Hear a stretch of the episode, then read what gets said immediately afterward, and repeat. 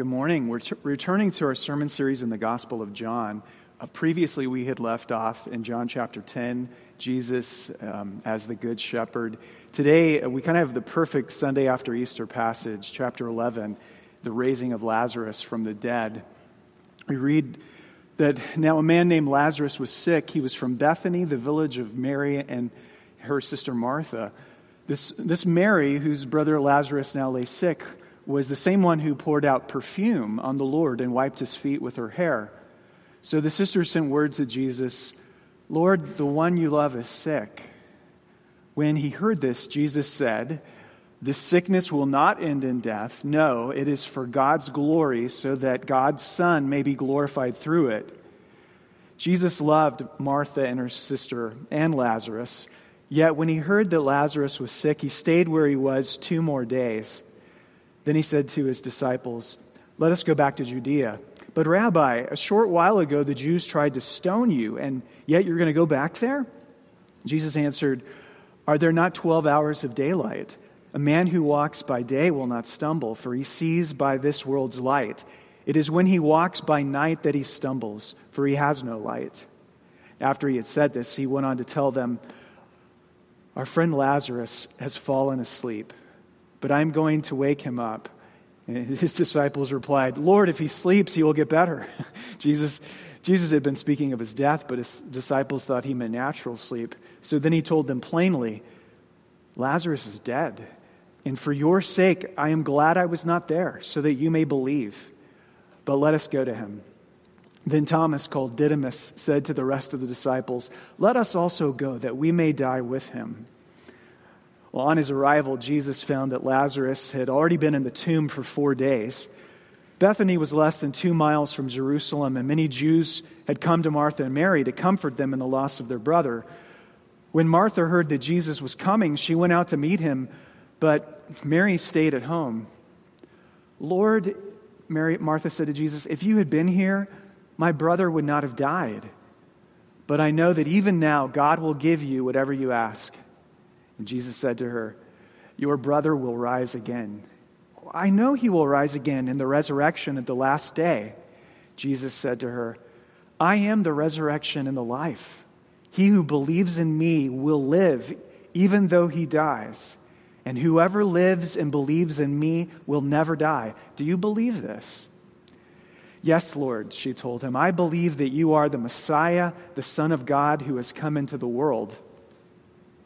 And after she had said this, she went back and called her sister Mary aside. The teacher is here, she said, and he is asking for you. When Mary heard this, she got up quickly and went to Jesus. Now, Jesus had not yet entered the village, but was still at the place where Martha had met him. When the Jews who had been with Mary in the house comforting her noticed how quickly she got up and went out, they followed her, supposing she was going to the tomb to mourn there. When Mary reached the place where Jesus was and saw him, she fell at his feet and said, Lord, if you had been here, my brother would not have died. When Jesus saw her weeping, and the Jews who had come along with her also weeping, he was deeply moved in spirit and troubled. Where have you, where have you laid him? He asked. Well, come and see, Lord, they replied. Jesus wept. Then the Jews said, See how he loved him? But some of them said, Could he not, could not he who opened the eyes of the blind man have kept this man from dying? Jesus, once more deeply moved, came to the tomb. It was, a, it was a cave with a stone laid across the entrance. Take the stone away, he said. But, Lord, said Martha, the sister of the dead man, by this time there is a bad odor in the King James Version, it says, It stinketh. it stinketh, for he has been there for four days. Then Jesus said, Did I not tell you that if you believed, you would see the glory of God? So they took away the stone. Jesus looked up and said, Father, I thank you that you have heard me. I know you always hear me, but I said this for the benefit of the people standing here, that they may believe that you sent me. And when he had said this, Jesus called out in a loud voice, Lazarus, come out! The dead man came out, his hands and his feet wrapped with strips of linen and a cloth around his face. Jesus said to them, Take off the grave clothes and let him go. Well, a very familiar, fantastic passage from the scriptures. Here's how we're going to tackle it. First off, I want to begin by looking at the story from the perspective of the sisters.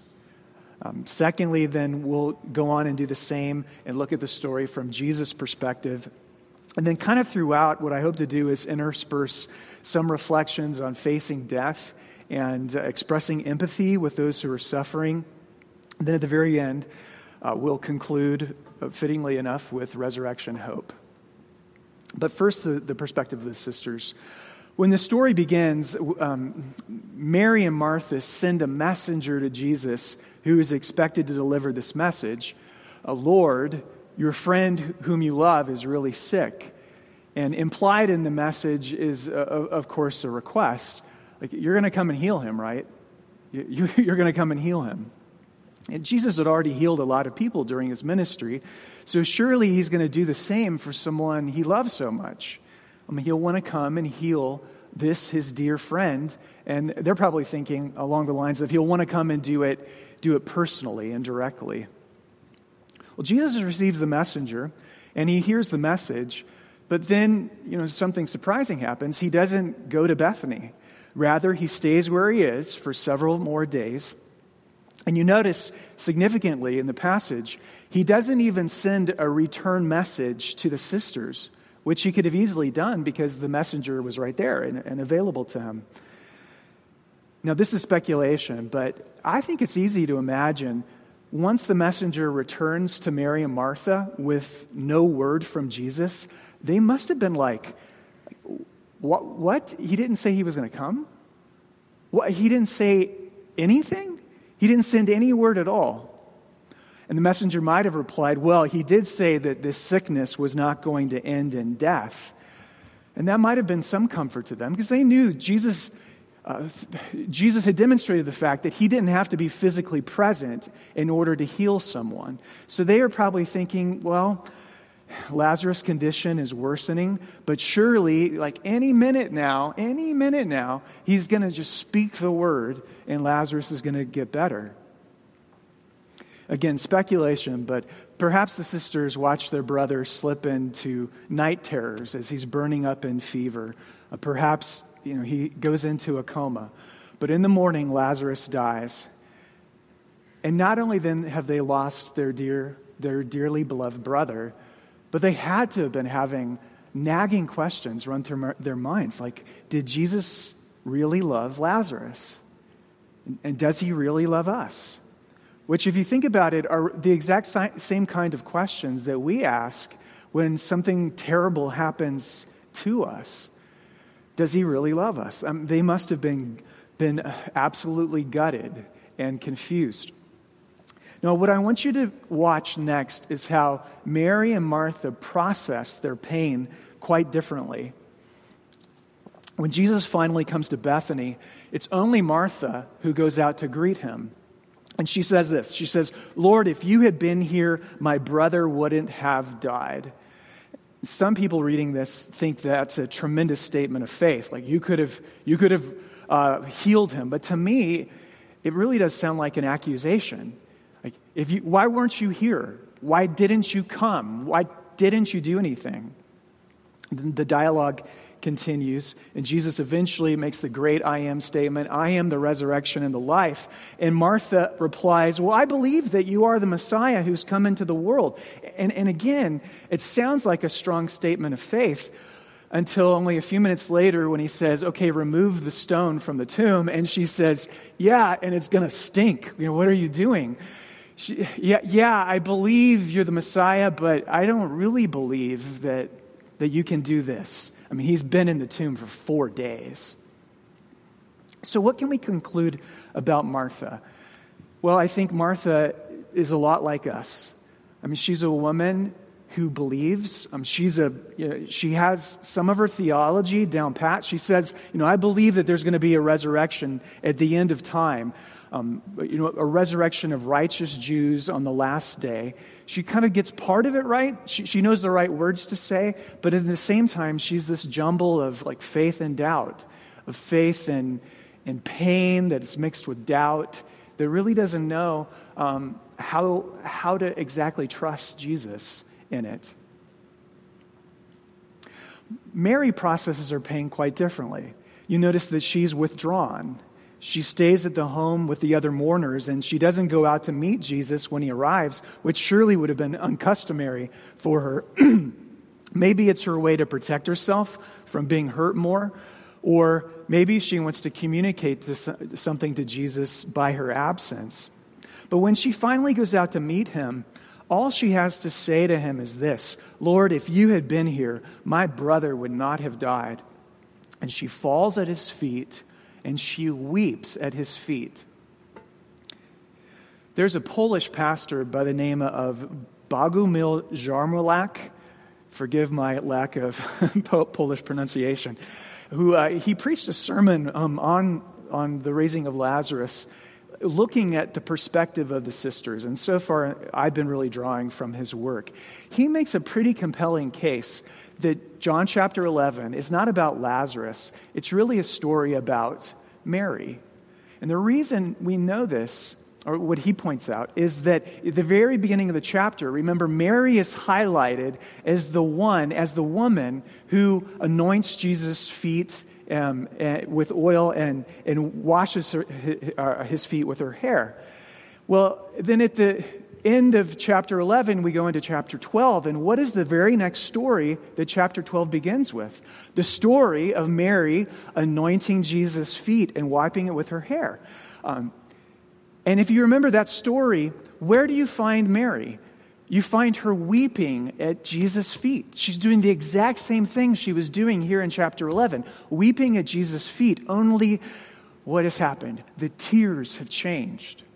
No longer are they the tears of heartbreak and pain, they are the tears of adoration. She's received her brother back. Lazarus has been raised from the dead. And even more than that, I think, she has been reconciled to Jesus. And there she is at Jesus' feet, where she, at his feet, she realizes Jesus didn't fail me. He didn't feel, if anything, you know, I failed him, but he is faithful.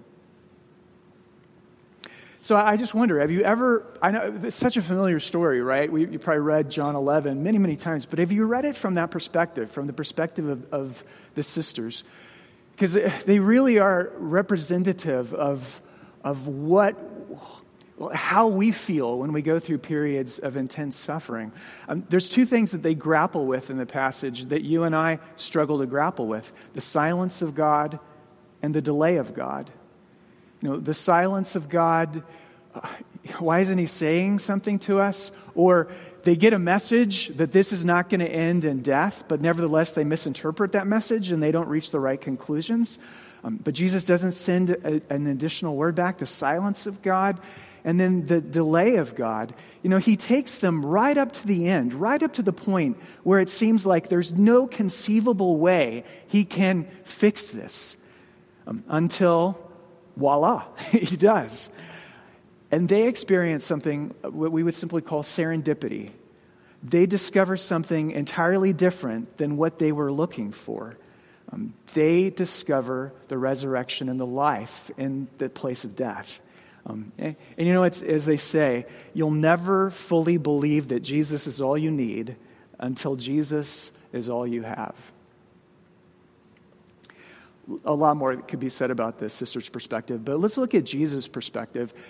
To do so, we don't have to speculate nearly as much because there are two emotions. We're kind of told exactly how Jesus is feeling. It's a rare passage insofar as it gives us a, a pretty uh, comprehensive look into Jesus' you know, emotional life. Verse 33 is the first example of this. Most translations miss the thrust of verse 33. My translation that I just read from does. It says that when Jesus saw Mary weeping and the Jews who had come along with her were also weeping, it says he was deeply moved in spirit and troubled. which sounds like, ah, he was maybe a little bit bothered. But that same word in classical Greek is used to depict a war horse on the field of battle, snorting with fury, about to charge into battle against the enemy. I mean, it's depicting like intense, high level anger that he felt. What was he so angry about? You know, biologists tell us that death is the most natural thing in the world. I mean, death is, in fact, enshrined in, you know, eons and eons of paleontology on the planet. Um, death just happens. Things die. People die. The law of the jungle kill or be killed. Nothing could be more natural than, than death. But don't you realize when you say that, to say, oh, death is just natural, that really hardens and perhaps kills a part of your heart's hope that makes you truly human. Because we know deep down inside that we are not like the trees and we are not like grass. We were created to last. And we don't want to be ephemeral. We don't want to be inconsequential. We don't want to be just a wave upon the sand. The deepest desires of our hearts are for human life and human love, and for that to, to go on and on, to last. If you are a Christian, um, you've heard this before, but if you're not, it's a great time to hear it again, uh, to hear it for the very first time. Death is not the way that it ought to be. Death is abnormal according to the Bible. Death is not a friend. Death is not right. Death is not truly part of the circle of life, at least not part of the human um, circle of life. And what's so cool about this story, do you want to know how Jesus feels about death? It sounds like it sounds like this. Ah! It's what comes out of you vocally when you cannot put into words how upset you are. Like he's bellowing in rage. And he's not upset with Mary and Martha, and he's not upset with the Jews that are weeping. He is upset with Satan and sin and death and what his good creation has become. And, and, so, what I hope is for the rest of your life, when you read uh, John 11, you'll hear that. That, because he's so upset. The second emotion Jesus feels is found in verse 35. It's the shortest verse in the Bible, in the entire Bible. Two words Jesus wept. Uh, we men probably imagine him, uh, imagine his eyes watering a little bit because that's how dudes cry. But again, the Greek word here suggests something entirely differently. It suggests that he was crying profusely. It's, a, it's the kind of crying where your chest heaves the same way it heaves in laughter. Um, it's the crying um, that what us guys we do that maybe once a year, maybe once a decade. But I want you to get in your mind this mental image of Jesus absolutely breaking down uh, in tears. Why?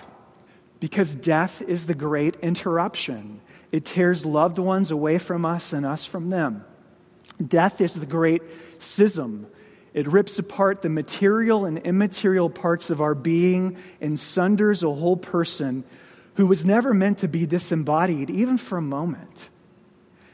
Death is the great insult because it reminds us, as Shakespeare said, that we are worm food. Death is hideous and frightening and cruel and unusual. It is not the way life is supposed to be. And our, our grief in the face of death it acknowledges that. Like, we really ought to listen to ourselves at, at funerals. Our grief acknowledges all of that.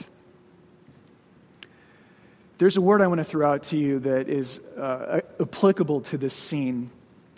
Uh, I heard another guy talk about this. It's the word triumphalism. Any idea what triumphalism, um, triumphalism means? I looked it up in a dictionary, and triumphalism is described as an arrogant confidence in a set of beliefs or uh, arrogant confidence in anticipated actions.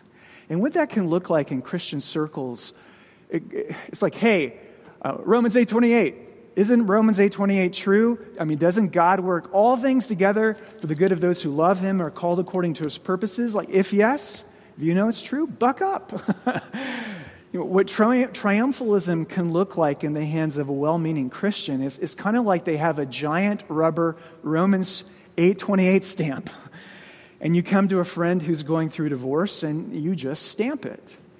Uh, you come to someone who's lost their job and you just stamp it. And by stamping it, we, we don't really have to wade into the sadness and feel it. We could do the exact same thing with like a, a glib Easter stamp. You come to somebody who's lost a loved one, and, you know, Jesus, isn't he the resurrection of life? And you just, just stamp it.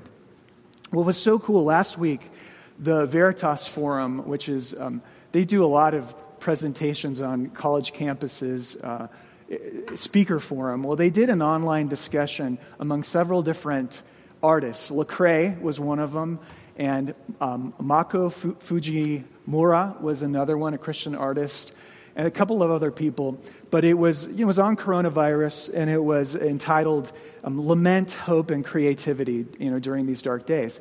And at one point, Fujimura he comments on John, uh, he comments on John 11 35. Jesus wept. And he says, You know, those two words make no rational sense. It doesn't make any sense at all. I mean, all, the, he, all Jesus had to do was take Mary by the hand and bring her to the tomb and just say, Hey, Mary, watch this. Presto. Like, and then he could have, he could have given her a gentle rebuke afterwards. Mary, you know, ye of little faith, you know, you should have trusted me. You, you know that I am here to show you the power of God. But instead, the Logos, the Word of God, the Word who was with the Father from the beginning, the Word of God takes Mary by the hand and he, he cries with her. He shares in her suffering. And he does it because he thought that was an important thing to do. And when we stamp things, when we take out the rubber stamp, we don't really have to wade into the sadness or the anger and really feel them. But that's not the example that Jesus left us with. I mean, it's incredible. He doesn't walk up. He could have walked up and said, Hey, I know you're totally sad, but this is going to be awesome. you are, I know you are about to be happier than you are sad. So buckle up, folks. And all you people who are crying, you ought to go out and get drinks because this is going to be the biggest celebration this town has ever seen. Even when we know, even when we know that Jesus is going to raise the dead, and he will, Nevertheless, like this is how we're supposed to enter into the sadness of life, particularly the sadness of death. We're to feel it fully, as he did. Okay, moving on. One of the great exercises in biblical imagination uh, is for us to picture Lazarus um, coming alive and, and walking out of the tomb.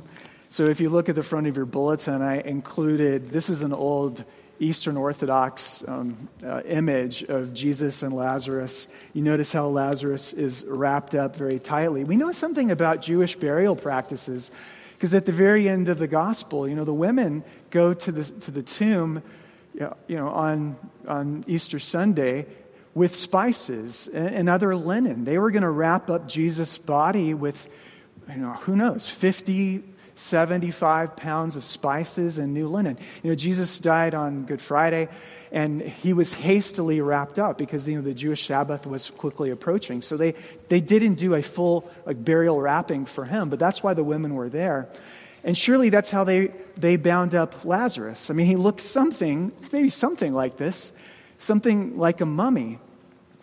It, why wouldn't he suffocate when he came back to life if he was wrapped up like a mummy? And, and the answer is, you know, there was a, they would usually tie like a grave cloth around the top of the head to keep the jaw from coming dislodged. But then they would lay over the eyes and the nose and the mouth just, just a facial covering. So I can almost imagine, I, it's fun to use our imaginations, isn't it? Lazarus laying there, and all of a sudden, the breath of God it comes into his lungs. And he can't move. Like he's totally um, rigor mortis, I mean, in these grave clothes. But all he can do is, he has breath in his lungs and he can bre- blow the grave cloth off of his face. And I think we're supposed to imagine these things. And we're to imagine him like an earthworm, you know, inching his body ever so slowly to the edge of the stone, you know, pedestal that he was laid on, uh, trying his best to plop his feet onto the ground. And wouldn't it have, just wouldn't have been so wonderfully comical to watch this man in grave clothes bunny hop out the front of this grave to the watching eyes of, of everyone there? Down throughout the centuries, um, many Christians have looked at Lazarus' resurrection as, as a picture of our spiritual rebirth. Um, it's, it's the picture of what it's like to be saved by Jesus. Like when we're born again, when we're saved, um, the breath of God comes into us. We receive the Holy Spirit. But like Lazarus, we're still kind of bound up in our old grave clothes we're, we're partially restricted by the old sinful patterns of thought and behavior that we've had all of our life. And so, people, when they become Christians, it's a little confusing. You think, well, um, they just become a perfectly new person, and, and they do in a sense, but they, they don't become perfect new persons. they are, they're still bound up in these, these old things. Um, they're still, still bound up in their grave clothes. We wish we could burst out of the tomb with our new resurrected life and run a 100 meter dash ahead of Usain Bolt, but that rarely happens um, because we have to just progressively begin to unwrap ourselves, to live and act according to the Spirit, according to the Spirit's mind and His desires, His thoughts, His emotions and behaviors, and not our old self, not the old grave clothes. There are many other things we'd like to learn about Lazarus. We, you know, love to interview him afterwards. Wish that John would have interviewed him afterwards. You know, what was it like to die and go into the grave? Um, what was it like to go to Sheol? You know, talking about last week. Uh, how did it feel to be resurrected? What is that like? And what did, what did Lazarus go on to tell other people about this experience? John will have none of it. You know, his purpose is not to satisfy our inquiring minds. His purpose is to focus our attention on Jesus and on the words of Jesus. Uh, Lazarus, come out. It's the shout of raw authority. I love how the old commentator Matthew Henry he says uh, he says that if Jesus had not specified Lazarus in this command, all the graves would have burst open and given up their dead. Amen. Like in that moment, Jesus shows us who he is. He shows that he is the author and spring of all resurrection. He tells us the, the fountain of resurrection is in my hand, it is in my voice. It is in my voice that my voice shall call forth all the sleeping dust of all my saints. And in my hand they, sh- they shall be gathered and fashioned into uh, a body, a glorious body like his resurrected body. He says, All of resurrection life is mine. You know, the Jews, like Martha, believed, as I said earlier, there would be a resurrection of the righteous on the last day. But what Jesus does is he takes that Jewish hope and he ties it to himself. He takes their understanding of resurrection, of that future hope, and he ties it to himself when he says, I am. I am the resurrection and the life. Those who believe in me, they, you will never die. And even if you die, you will always live forever in the presence of God, never to be subject to death again. That's good news. in conclusion, Tim Keller recently, like at the beginning of March, released a new book entitled On Death. It's a very short little paperback. It explores Western culture's aversion to death and the Christian's hope in the face of, je- uh, face of death. You know, Jesus is not the preservation of the life, he calls himself the resurrection and the life, which means that we must die. we, we must die, but this loss will not end in death. In all loss, we have hope. And so uh, I'll just leave you this quote from Keller. Uh, actually, several of the cooler things I had to say about death earlier in the sermon, I was actually quoting this book um, on death. Christians have a hope I love this. Christians have a hope that can be rubbed into our sorrow and anger the way salt is rubbed into meat. Neither stifling our grief nor giving away to, to, to despair. Neither of those is correct. Neither repressing our anger nor letting our, our souls just go along with unchecked rage. That's not good for us. But pre- by pressing hope into your grief and pressing hope into your anger, do you know what happens? It makes you wise, it makes you compassionate, it makes you humble and tenderhearted.